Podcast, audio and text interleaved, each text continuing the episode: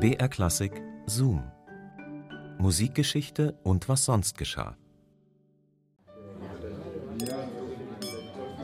Es ist der Abend des 6. Februar 1953. Mieczysław Weinberg und seine Frau Natalia Worwsi haben es sich gerade mit ihren Gästen gemütlich gemacht. Mit dabei die Komponisten Boris Tschaikowski und Nikolai Peiko mit ihren Frauen. Gerade noch waren sie im Konzert. Weinbergs moldawische Rhapsodie hatte Premiere. David Oistrach spielte die Violine, Weinberg selbst saß am Klavier. Es war ein großartiges Konzert, das Publikum begeistert. Die Stimmung ist ausgelassen, als es plötzlich an der Tür klingelt. Die Gäste sehen sich fragend an, eigentlich wird niemand mehr erwartet. Natalia öffnet schließlich die Tür.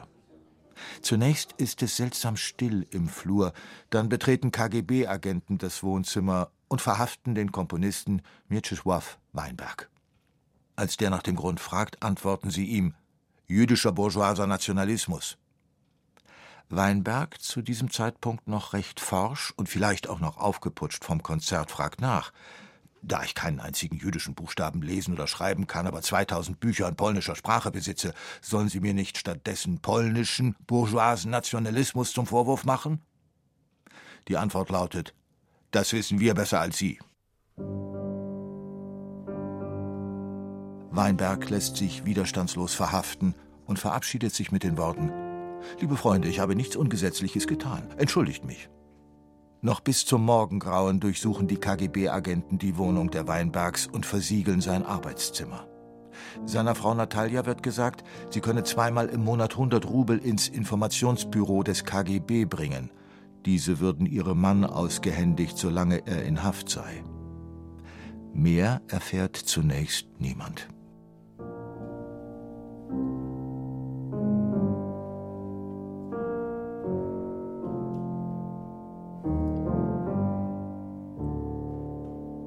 Weinberg ist nicht der Einzige, der unter der Terrorherrschaft Stalins leidet. Keine Beschuldigung ist Stalin so lächerlich, um missliebige Menschen ins Gefängnis oder ins Arbeitslager zu schicken oder hinrichten zu lassen. Gerade erst sind im Zuge der sogenannten Ärzteverschwörung Dutzende angesehene Mediziner verhaftet worden. Sie hätten angeblich versucht, Stalin zu vergiften und einen autonomen jüdischen Staat auf der Krim zu gründen. Unter den sogenannten mörderischen Ärzten ist auch Miron Wowsi, der Onkel von Weinbergs Frau Natalia. Auch dem Komponisten Weinberg wird nun vorgeworfen, sich an der Verschwörung beteiligt zu haben. Ein völlig absurder Vorwurf. Viel wahrscheinlicher ist ein anderer Grund. Weinberg ist Ausländer und noch dazu Jude. Eine ungute Kombination im Moskau der 40er und 50er Jahre.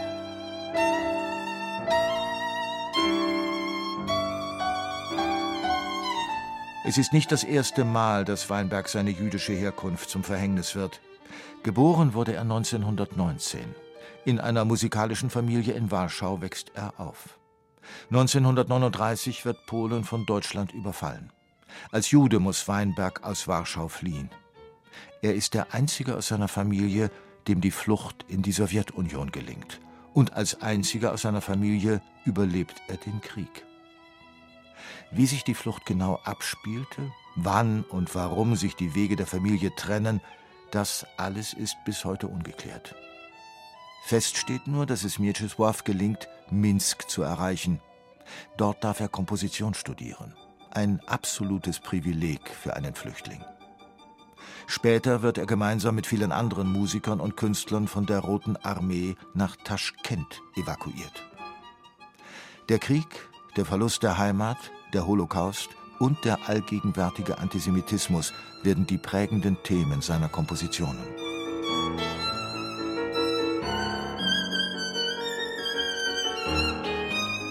Nach dem Krieg, trotz Heimweh, kehrt Weinberg nicht nach Polen zurück.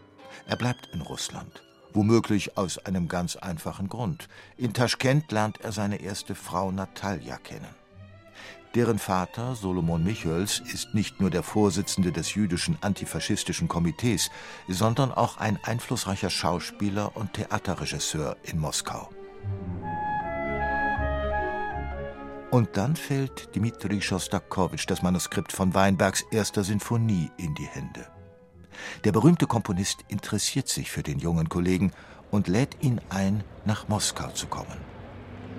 Weinberg zieht also mit seiner frisch angeheirateten Familie in die russische Hauptstadt, um dort seinen Lebensunterhalt als Komponist zu bestreiten. Der Start in Moskau gelingt recht gut.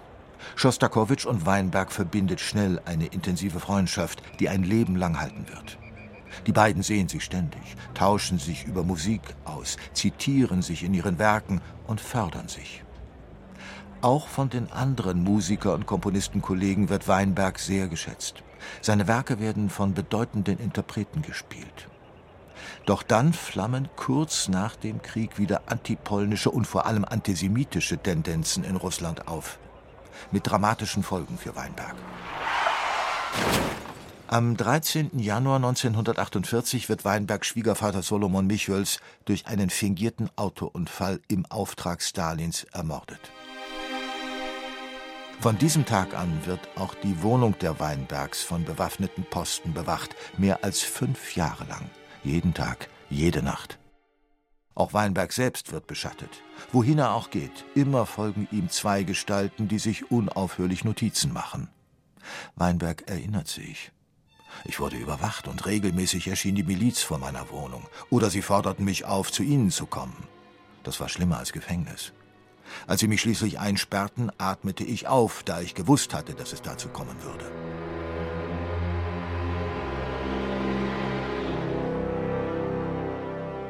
Nach und nach werden die angeklagten Ärzte und schließlich auch Weinberg auf freien Fuß gesetzt. Zwei Monate sitzt Weinberg in der Untersuchungshaft. Zwei Monate, in denen sich unter anderem Schostakowitsch sehr intensiv für seinen Freund Mieczysław einsetzt. Er schreibt Briefe an höchste Stellen, verbürgt sich für Weinbergs Rechtschaffenheit und sammelt Unterschriften für eine Petition zu Weinbergs Freilassung. Dass Weinberg nach nur zwei Monaten Haft tatsächlich entlassen wird, hängt aber vermutlich eher damit zusammen, dass Stalin am 5. März 1953 stirbt.